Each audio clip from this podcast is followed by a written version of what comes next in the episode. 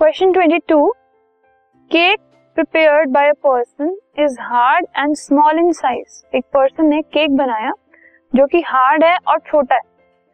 So which ingredient is absent in the cake कौन सा ingredient है जो केक में एबसेंट है, जिसको डालने की वजह से वो फ्लफी हो जाता है और थोड़ा बड़ा हो जाता है, जो कि इसमें नहीं है, जिसकी वजह से वो हार्ड है और छोटा है?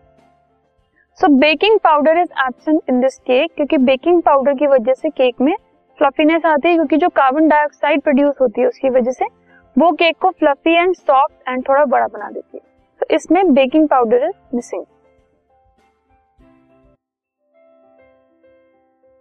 this podcast is brought you by Hub Hopper and Shiksha Abhiyan अगर आपको ये पॉडकास्ट पसंद आया तो प्लीज़ लाइक शेयर और सब्सक्राइब करें। और वीडियो क्लासेस के लिए शिक्षा अभियान के यूट्यूब चैनल पर जाएँ।